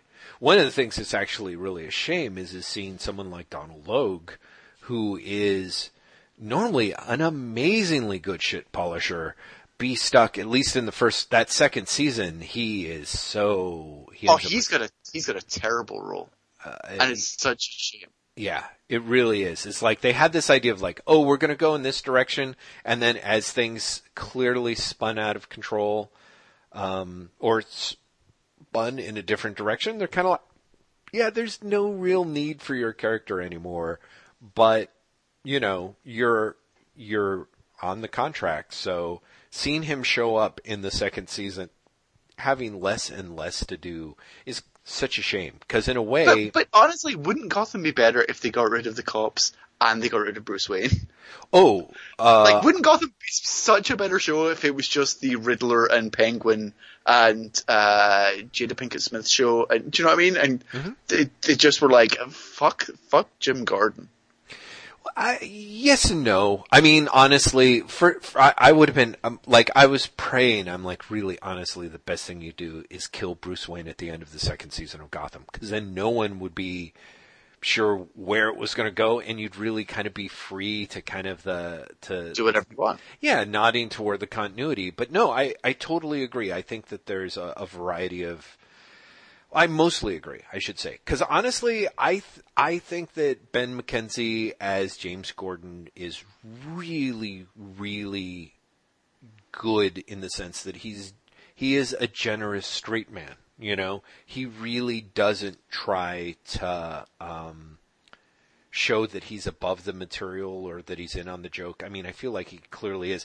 That being said, I haven't seen this third season. At the end of the second season, I was like, there's no reason for me to co- come back to this. Cause I, I think I disagree with you on the second season because that whole thing with the mayor with his bat ears who turns into Azrael, who is like that actor was kind of dull and, and oh my God, just that whole, Ugh, it, it was maybe one thing while they were setting him up as the bad guy, but then once he's more or less in ascendance, Yeah, well, it's true. When once they're like, "I know he is Azrael," you're like. Uh, yeah, exactly. well, And- and again, here's the thing: binge watching might impact that. Did you did you binge it or did you? no, I think we were w- watching it on Hulu, so Yeah, because I, I I saw like I saw them in batches. hmm Like Fox released them to to critics, like in you know, here's three episodes, here's two episodes. Yeah.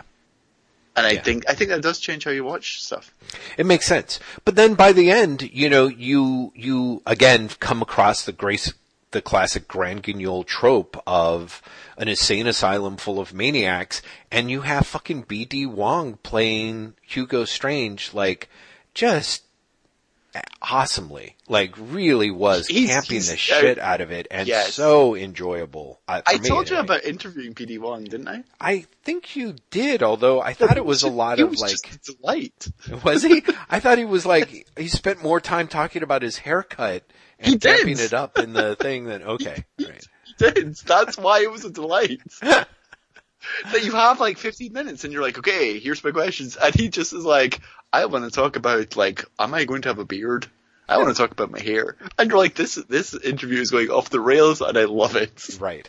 Exactly. Cause he's just remarkably charming. Mm-hmm. You know, it's one of those interviews where you know it's going off the rails, but you are having so much fun Mm. that you're like, this interview could go wherever it goes.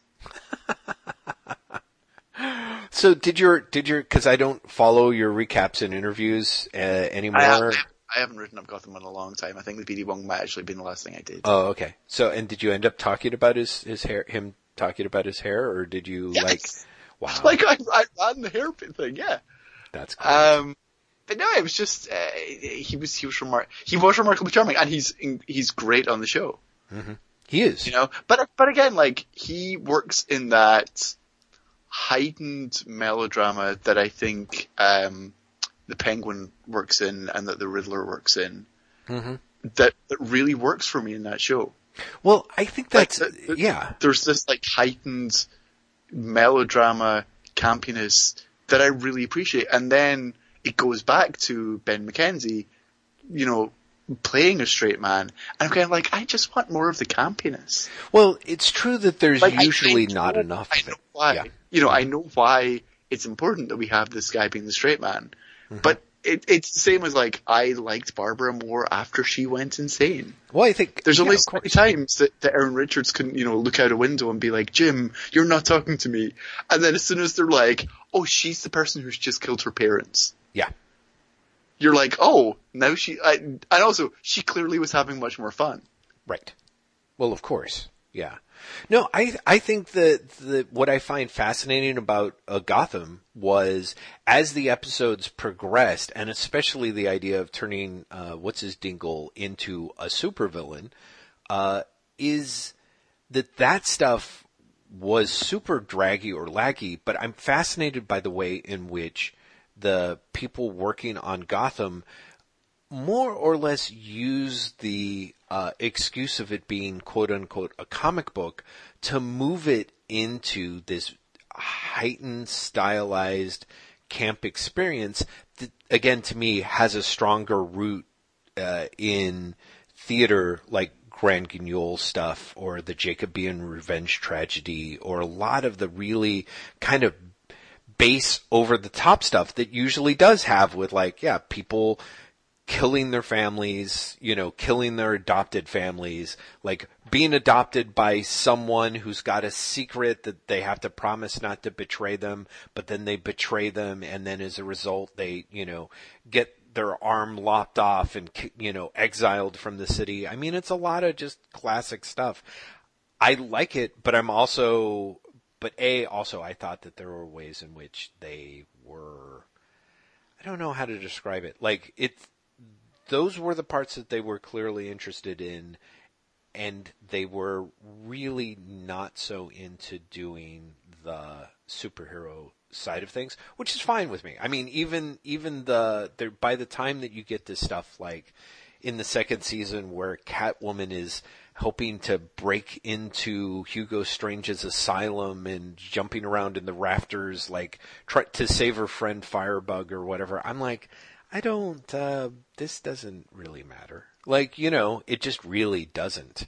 Um, ditto with the stuff with Bruce Wayne and kind of to an extent Jim Gordon too, because it's kind of this whole like, okay, we're putting you in this place, uh, but we can't really change you because you're the main character. So now you're Yeah, back to I- back to And and that's that's the problem. Like Yeah. Bruce Wayne and Jim Gordon can't actually go anywhere. yeah, exactly. Because they pretty much started where they'd end up. I mean, with the exception of Bruce is obviously going to turn into Batman, but right now he's a kid, so he doesn't. Yeah, but but they so ramped up the amount of Batmanness that he has or is doing or wants to do that you're just like, uh, okay, that's all right, that's fine. I don't want I don't want this anymore. I don't know. It's uh so what about Legends of DC? That show really looks kind Legends of Tomorrow. Oh man, that looks so, really. I watched six minutes of it, which ha- uh, uh, the first six or eight or something, and I had to bail. Graeme, that struck me as pretty embarrassing. So It it is, um, and it's a show that it's a show that you almost have to like buy into the fact that it's a terribly embarrassing pantomime, and then once you do that, you're fine. Mhm. Like I, I I was actually talking to Kate about it last night because I was watching the the first couple of episodes of the new season, Mhm. and she was like, "Oh, know, what's it like?" Because she bailed on it as well, and she loves the Flash, and Right. it's ostensibly a spin-off of the Flash. Mhm. And she built on it. She was like, "No, right, no, th- this is this is like too campy." Mhm. Um, and it is. It's it's really ridiculously overwrought, but not in a fun melodrama way. Yeah, Like overwrought in a like we're we're really we're we're getting to the deeper emotions now, and it's some like hilariously shallow. hmm hmm Um, and it's it's one of those shows where they're trying to do like the big grand special effects sequences, but they also have a really small budget, Right. so everything looks kind of shit. hmm hmm But again, if you can embrace that somehow, and I think there are people who can embrace that. I think there's there's almost like a school of television that that is that is eager to embrace that sort of thing. Yes, we call them Whovians. Uh, No, actually, no, not not even no, not even Whovians. Like I was thinking more like you know Xena, or ah. do you know what I mean? Like that level. see, I was going to actually talk because I feel down from Doctor Who. I- Because here's the Legends of Tomorrow wants to be Doctor Who. yes, And no, I'm aware. fails. Yeah, and and I think that's that that is why I mentioned Who in there is because Who is a for many people might end up on their list of the best superhero TV show, even though uh, you know in place of something like Buffy. But how is it that something like Who, uh, Doctor Who, which is known for having used to be known for having amazingly low budgets and yet was able to carry some carry it all off is able to do so in a way that that Legends it sounds like really can't. Well, part of it is uh, part of it is these days Doctor Who does have best, better special effects. Mm-hmm. Um, and Doctor Who now is not as Doctor Who was. Yes. In the 60s through the 80s at all. Um, and Legends of Tomorrow is as Doctor Who was in the 60s through the 80s. Oh, is it? Do you Would you mean? say? Yeah. Yeah, I, I think so. I think it's got that level of you have to just buy into a certain level of camp. Mm-hmm. And then if you can do it, then it's a fine show. And it's never going to be a not fine show because honestly, for me, I watch it again for the same reason I was talking about Smallville.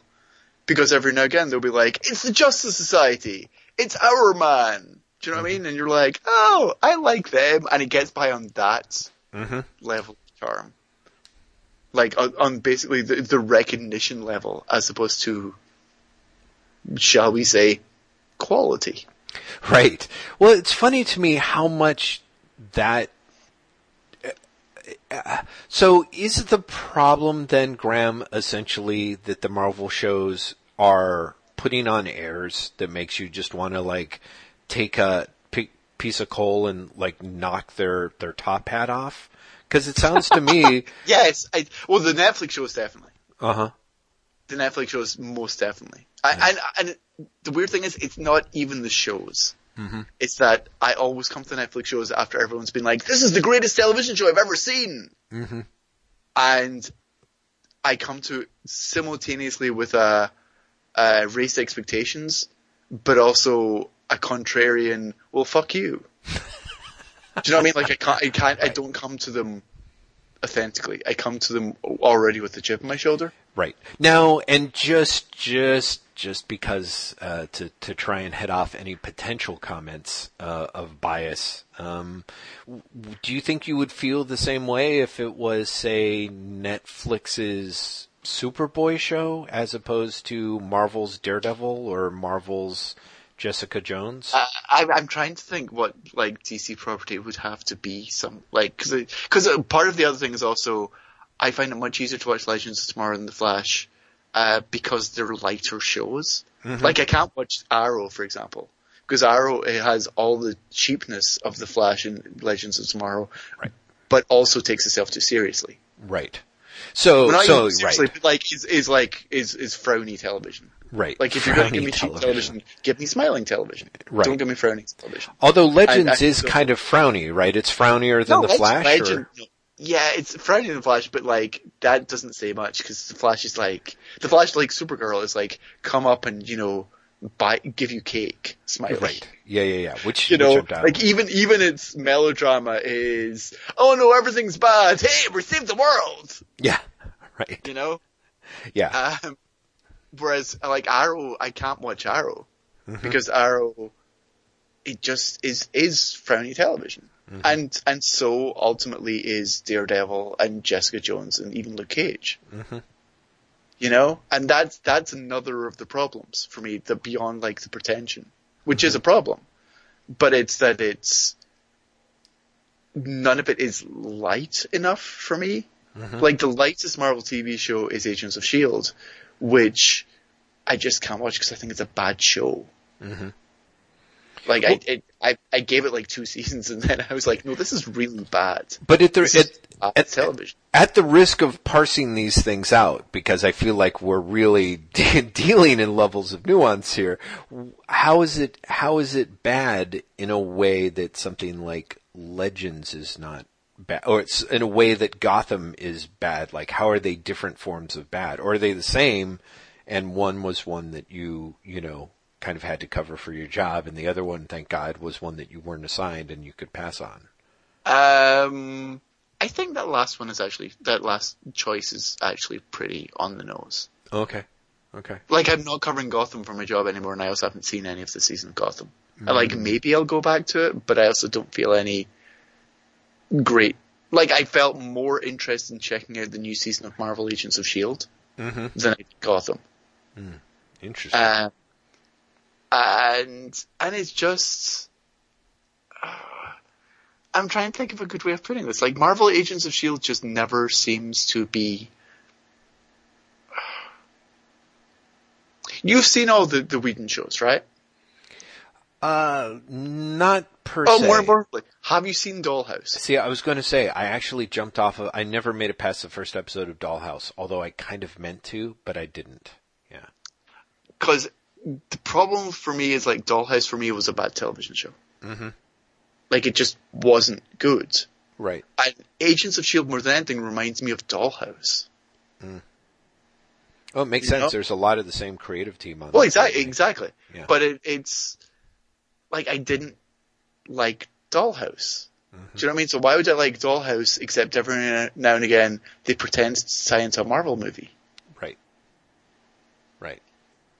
You know, or they say Inhumans a lot. because that's the other thing. I have no. I'd be more like like uh, Legends name drops characters and concepts that I have emotional investment in as a comic reader, Sure. and Agents of Shields really doesn't. Mhm. Like they go, it's Deathlok or it's Ghost Rider, and I have no tie to those characters. Right. right You know, right. it's the Inhumans, it's Secret Warriors, no tie to those characters. Yeah. Yeah, actually, interestingly enough Like for me, was, the- closest was Mockingbird, Oh, and I mhm. actually really liked Adrianne Palicki's Mockingbird. Mm-hmm. So it's just it just doesn't work for me. Like it's a bad TV show in the same. It's a bad TV show, honestly, probably pretty much in the same as Agents of Shield, as uh, as Legends of Tomorrow, mm-hmm. but it's not as gleefully self-awarely dumb as Legends mm-hmm. of Tomorrow, and it lacks the characters I have the emotional resonance with. Mm-hmm. Yeah, you know, I, I have to say one of the things that sort of bums me out about kind of the way these things break out uh, is is that there's part of me that thinks that a you it's still possible to do a great superhero TV show. And part of me is even well, except you would have to do it in a way that is substantially different from the way that the shows are now a lot of ways. Cause, cause there is, I get the sense you look at these shows and just reading, like I read half a recap of Arrow. I've never watched a single episode of Arrow and the recap. I on- think you're missing nothing. yeah, I, you know, I, I just, this stuff doesn't necessarily, it just doesn't work for me. There's just a general realm of, I, I think at a certain point I stopped watching a lot of TV because even though I enjoy watching the actors, it feels like it's relatively hard to come across things that change, you know, and that genuinely change where things progress from one blah blah to another. Like, say what you will about like five seasons of Game of Thrones, like, a lot of those characters ended up in very different places than they started out in. And I mean, some of it, there's been, you know, uh, amusingly enough, the more the show has gone on and they get past the point of the books, the more there's a lot of, uh, uh, plate spinning. But, but up until that point, there was a certain amount of forward momentum. And I really, I, en- I kind of enjoy that. I mean, I think that's part of what, um, you know, the, there's such an, I feel like there's such an influence for British TV shows now, um, on American TV, or, or at least British TV shows because of the availability of streaming are watched even more widely than they were before. And when you watch something like that, up until a point, um, there can be some really specific changes and stories can be told and grow. And then, you know, because of that idea of like, well, they only have nine episodes and chances are good they won't necessarily even be coming back, you know, but, and when they do, it's like, oh, maybe things are a little bit different because it being British television, half the cast is quit because they no longer want to work for like scraps and sandwiches, you know, but, even that has something that can can make things move. But I remember for myself watching something like the first was it three or four seasons of Cracker with Robbie Coltrane, right up until the point where the last cast member is more or less killed off, except for Robbie Coltrane, and and it's it's pretty good. Like, and for me, it even had that thing of like, Cracker doesn't really change much. Coltrane's character doesn't change, but everyone else is going through some serious shit, and it's really enjoyable to see those things happen or even seeing people age. I, I would love to see a TV show, like you could never do a TV show of Batman that could run as long as the comic book character because you would have killed off three or four actors by now, you know? Exactly, yeah, yeah.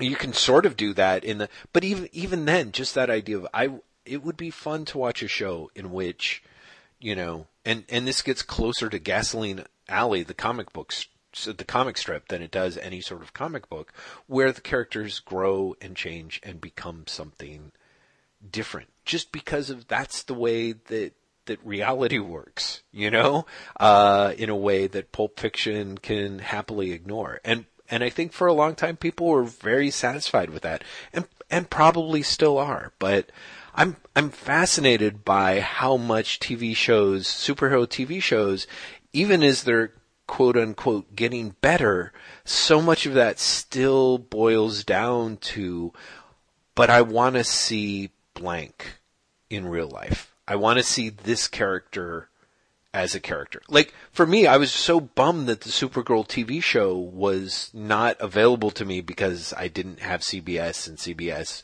would sooner like sh- you know shoot me than put it on on a streaming service. and um you know, but like just watching the the upfront for it, I was like, oh my god, I don't know if they keep this tone, but this tone for Supergirl is something that I. In other words, I'm interested in superhero TV shows if they can bring me something that the comic books can't, and sometimes that's an actor, but sometimes it's the idea of like, yeah, like the Flash, the Supergirl TV show, the idea that it's going to be more upbeat than yeah, which is which is what makes the Flash and Supergirl so charming. I Yeah. like the episode where the Flash shows up in Supergirl, and it's literally two superheroes meeting. They're like, "Hey, you're awesome!" Yeah. Yeah, I mean that's really wonderful. And like I said, there's something where with Luke Cage where as late as slow and contrived as it is, I'm like, yeah, I really like seeing a guy who, you know, can shrug off bullets and then more or less proceeds to help the community and seeing the community try to come to terms with like, what the fuck does this guy mean to us? Like, do we hate him? Do we love him? Is it both? I mean, don't get me wrong. Those scenes are not handled with anything like, uh, skill. But, uh, but, you know, but I'm still kind of into that. I'm still sort of like, this is something that I just don't feel like I'm getting out of most of the comic books that I read. So in a way, there's part of me that's like, yeah, I would love more shows if they gave me something uh, and so, in a way to return to your original question, Batman 66, there was a point where when I was a kid, I loved it because it was like a superhero comic book, you know, come to life with all the punching and the kicking and there was all these fights. As I grew older and saw the comedy and the camp, uh, that really annoyed me and I didn't like it, you know, as, as many of us forsook it. And then as I got older and I'm like, that Batman is almost impossible to find anywhere else. It's something that's grown more important to me, you know? Yeah, Um, yeah. So it's it's fascinating how much superheroes on TV are either I want to see X because I love X in the comic books, or I absolutely would. I, I'm watching it because it's giving me Y, and Y is not in the comic books. You know. Yeah, exactly. So, anywho, uh, uh, so this is this is uh, this is a little shortish of us, Graeme. But is there anywhere to go with the topic, or should we go somewhere else? I feel like you're. you're Uh, this is I- I- I usually will- when you're like, I've got a question for you. ask you. Well, no, I, I have a question, but it will be a short question, Okay. and then we can wrap up. Um, who do you want to see on television? What what comic book series would you want to see in series? It also doesn't have to be superhero. Right. Oh, oh, just comic book, comic book stuff. Yeah. Um, wow. That, that, I feel like there's a lot of those. Like, uh, I, you know, I would, I would love to see Angel and the Ape as a TV show. I think that would be the most insane TV show to, to ever be on the air. Um, you know, I, I feel like there was a period, I remember when I started reading Tezuka's Blackjack, and I was like, Blackjack was this character, uh, for those who don't know, he's he's essentially a surgeon mercenary. He's a surgeon for hire, and people hire him, you know, to do the like literal operations that no one else will even attempt. And so it's a lot of like, oh, he's been hired by a gang lord to like, you know, perform this important operation on the gang lord's son that he won't trust to any of the, the individuals. What's great about Tezuka is, of course, somehow uh, ghost fetuses always end up involved. Like there's always stuff that it's like the guy was trained as a surgeon, but he's like, ah, yeah, but that's I can tell you real medical stories, but it's not really as interesting as if someone as as if that tumor is actually half tortoise, you know, and which God love him. So there was a stage, I think it was around the time that the House came on TV, where I, you know, before the American uh, Affordable Care Act passed, where I was like, God damn it, like healthcare is such an issue in this country. It would be amazing to do some version of blackjack for American TV, but it would have to be very different because because the point is is that he'd have to be doing it illegally, but it'd also have to be for reasons other than money. So um, it sounds goofy. I would love to see that. It's it's heartbreaking to me that Agents of Shield that I don't trust the show after everything that's been done and said and the people involved that I won't watch it because I I love Deathlok. I love Ghost Rider. I even love the the Robbie Reyes Ghost Rider character to where part of me is like, oh man, I really kind of want to watch this. Ah, there is a way. I, I, I think you should. Mm, Like, at know. least check out an episode of the Robbie Reyes stuff. I would genuinely say the Deathlok will disappoint you. Because Oh, it's yeah. just so removed from all the Deathlok stuff you like. exactly. It's literally, what if he looks like Deathlok, but that's it? Yeah, right. And that looked like that was that level of fan service that I'm like, eh, you know, where people were like, oh, watch out. A reliable source has told me that they're actually going to use the word scroll on Agents of S.H.I.E.L.D. Oh my God, let's watch. You know, I'm like, that doesn't really appeal to me. Um, Angel and the Ape. God, I swear to God, there was another one that I was like, oh, I think we mentioned, I thought The Exterminators, which is that short lived, not especially good Vertigo series, would have made a pretty amazing TV show. Unfollow, I mean, unsurprisingly, as time goes on, I think, I think maybe if they took The Walking Dead and turned that into a TV show, I think that could probably be, I don't know. No one, no one, no one would tune in for The Walking Dead. I know, I know. It's it's hard. It's a hard sell, but I think actually it could be it could be a big deal. It is kind of funny that that is we. I I think we can confidently say the most successful comic book TV Comic show. book TV show ever, yeah. Yeah, Yeah. uh, by far. So it's kind of funny that we we neatly and I read it. I know you don't, but I'm like I read it, and I've never I've watched I made it through I think two episodes of The Walking Dead, that amazing pilot, and then the second episode where I was like, oh man, this is oh boy, what It wasn't that amazing? The pilot really was great, and then you see the second episode, you're like, "This is not the same show. Yeah, it's just like ah wow. It's the same people, but what happened?" what happened? Why the bait and switch? Uh, you know, I don't, I don't know. I, it's kind of, I, I like some of the stuff that Marvel's done with their next Netflix shows. So part of me is like, I'm really bummed out. Like I've, the descriptions that I've read of Iron Fist are, have me thinking that they're going to be a lot closer to the, to the Marvel, uh, premiere epi- issues of Iron Fist before he got his own title, like than than you would think. You know, than I was thinking. You know, the fact that you've I've read descriptions and it's like, yeah. So there's this scene where he confronts Joy Meachum and says that like, you know, half of this company is mine, and she's like, I don't even know who you are, and are we to kill him? And she's got a brother who wants him bumped off. I'm like, huh, yeah, that's remarkably consistent with the first few episodes of Iron Fist.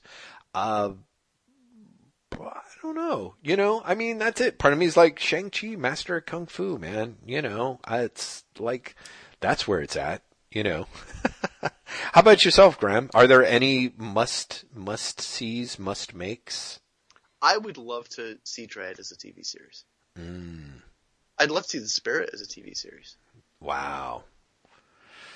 Yeah, The Spirit is a TV series. That's really interesting. I almost feel like The Spirit just can't can't be done correctly. I mean, it, and I say that knowing that I'm wrong. That all it, honestly, all it takes is for someone to create do a spirit TV show where they're interested in making all the female characters genuinely strong characters and and you're you're more or less there kind of I no, I think the other thing with Spirit is you have to have someone who is as interested in comedy as they are in action. yeah yeah yeah yeah that's true too yeah i don't know um, it's kind of weird uh i i feel like I, I think Spirit could totally work as a TV series. I, I think Dread is tailor made for a TV series. Yeah. I think Y the Last Man would be actually a really enjoyable TV series. I think. I think that would be great, frankly, as a TV show. But, um, uh, wow, the spirit. Yeah, part of me is like, oh man, you've really got me thinking now. I think we've talked about how Challengers of the Unknown to me is kind of a perfect TV show premise that I'm kind of surprised it never has landed anywhere, you know. Even in, in sort of the wake of uh, Lost, it, which it would risk being overly compared to, you could still play Yeah, but that you can you can you can imagine the Challengers pilot. yeah, You know, yeah, and you're like, well, that's just a great concept. Like that's just a great pilot. Mm-hmm. If nothing else, that would be a great pilot. yeah, exactly. Um, yeah, I don't know, you know, uh, I, it's Spider-Man. I, you know, part of me is like, I think, I think the Spider-Man stuff, if someone chose to kind of take the Lee Ditko template for the first couple of years and take that, cause, cause the thing with Spider-Man is, is you do have, at least for the first hundred issues or so, you have, you do have a character grow and change. You can at least Yeah, take a yeah. character from high school all the way through a good chunk of college, sort of more or less, it's only once you get to the end of that road that things are kind of confusing. But by that point, the chances are the show's not going to be on the air at all. You know what I mean? So I No, think you exa- well, then again, that. you could have Smallville where he, he fucking got, you know, high school and then into working for the Daily Planet 'cause the show did not die. Amazing that Smallville was on for that long. Ten years, Jeff. 10 years of that show. Like, was that, was it, who was watching it? Was it all comic book fans? Was it like comic book fans and people who liked, I mean, I don't know, was Tom Welling still getting shirtless every episode? Like, I don't know. Didn't Michael Rosenbaum or whatever leave the show at one point? Like, Yeah. yeah, like halfway through the series. Yes. just after five years, he's like, fuck it. I, no, no more of this. For God's sakes. No one thought that it was going to last that long. And still it kept running. Was it just the miracle of it being on the network that it was like, well, we could run this or reality television? And Exactly. We've got this and it's a hit. Yeah. Let's let's keep going. It's, a hit, by for our the standards. CW. Yeah, exactly. Yeah. By, by the show, this. Well, that, that's just it. Like, uh, Supergirl got cancelled by CBS, goes on CW, has exactly the same ratings, and is like the highest rated show on CW. Yeah, yeah, which was a real smart move on the CW's part. And to be fair, CBS is, or at least unless things have changed this year, No, it's CBS been. co-owns the CW. Uh, uh, oh, oh, okay. Well, that's good for them. Oh, is that what the C is? Is the W Warner's and C is? I thought the C was something else. Maybe. I, I, it's, it stands for conventional wisdom television. Country and Western television.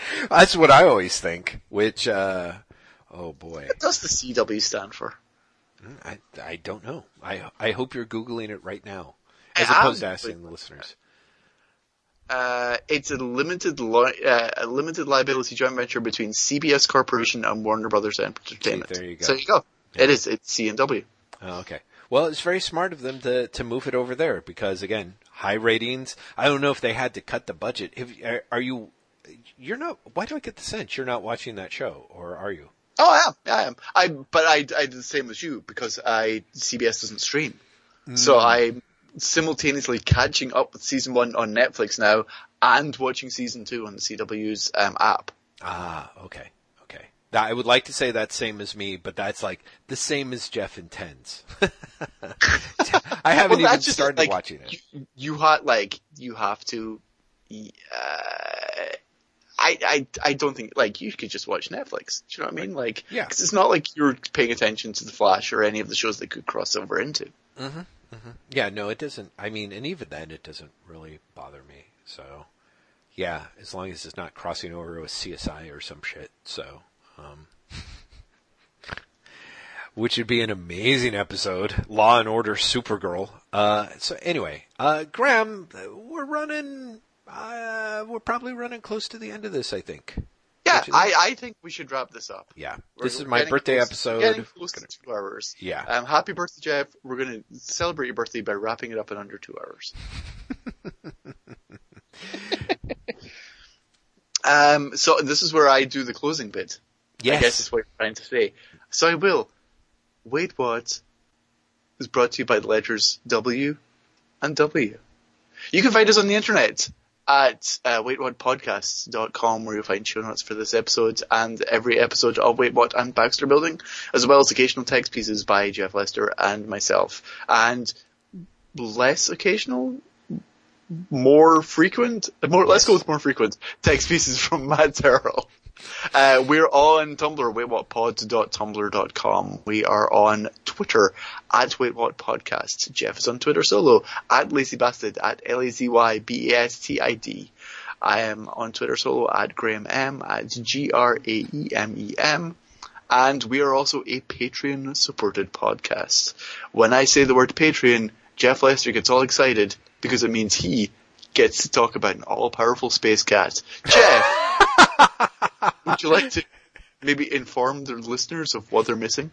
It's true. Uh, we are incredibly grateful for our, our kind-hearted supporters on Patreon who uh, make all of this possible. Uh, as Graeme usually uh, mentions, that the Baxter Building podcast is specifically something that exists because of our wonderful patrons, and uh, we are deeply indebted to the kind crew at American Ninth Art Studios, as well as Empress Audrey, Queen of the Galaxy, both for their continuing support of this podcast and for the fact that the uh, Empress Audrey has yet to crush the galaxy within her all-powerful, ubiquitous paw. So, lucky us. Yeah, yeah, exactly. And that's your birthday gift from Empress Audrey this year. Yeah, that's right. It's true. Another year of existence. Huzzah! Huzzah! I have to say. Jeff, you're now, uh, it's your silver anniversary. That's right. Uh, do you want to drop some hints to people as to where you're actually going on vacation? I don't think you should just like tell them outright. That's kind of weird. But I think you should drop a hint because it's kind of exciting. I love the fact that you actually think telling someone outright is weird, but hinting at something is cool and exciting. fun. That Yeah. explains so much about you, Graeme. I don't even think if you know.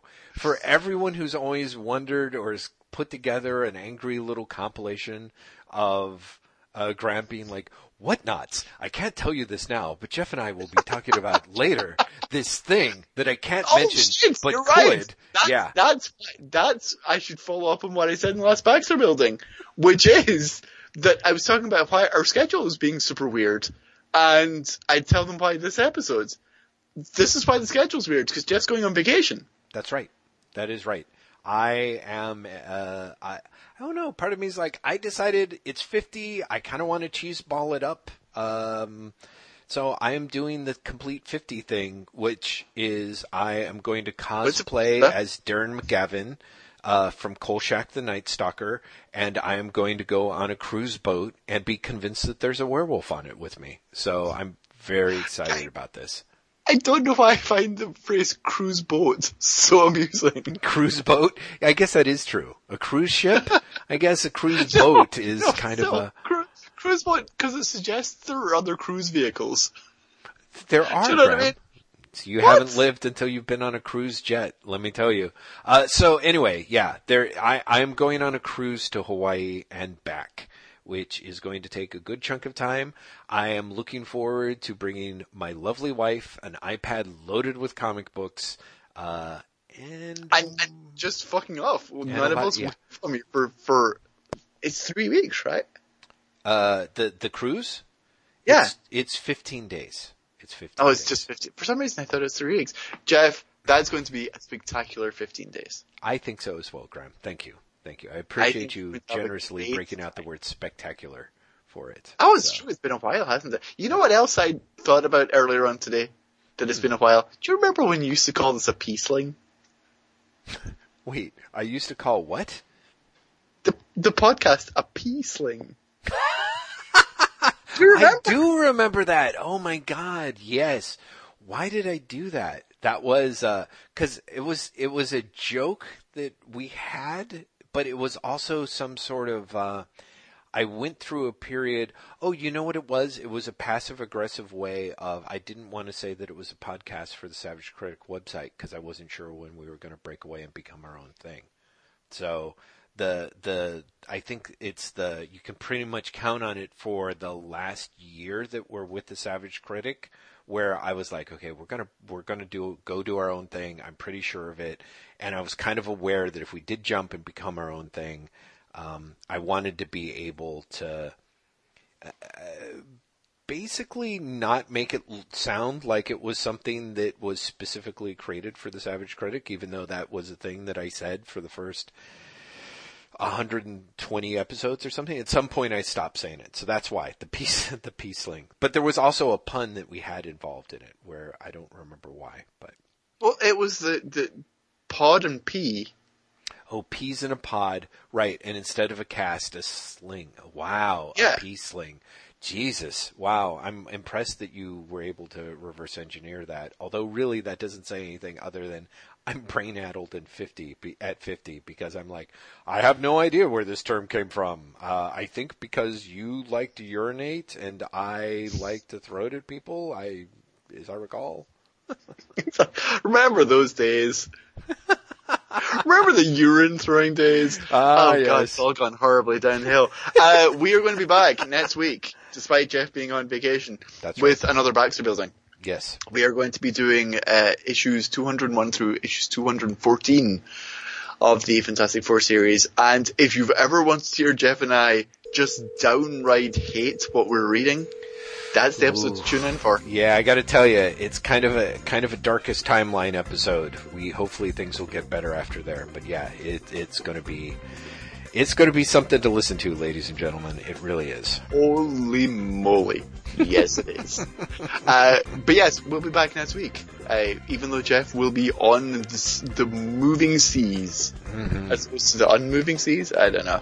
Anyway, happy birthday one more time, Jeff Lester. Thank you, Graeme. Thank you so much. Uh, to everyone else, happy Halloween, if you're celebrating that sort of shit.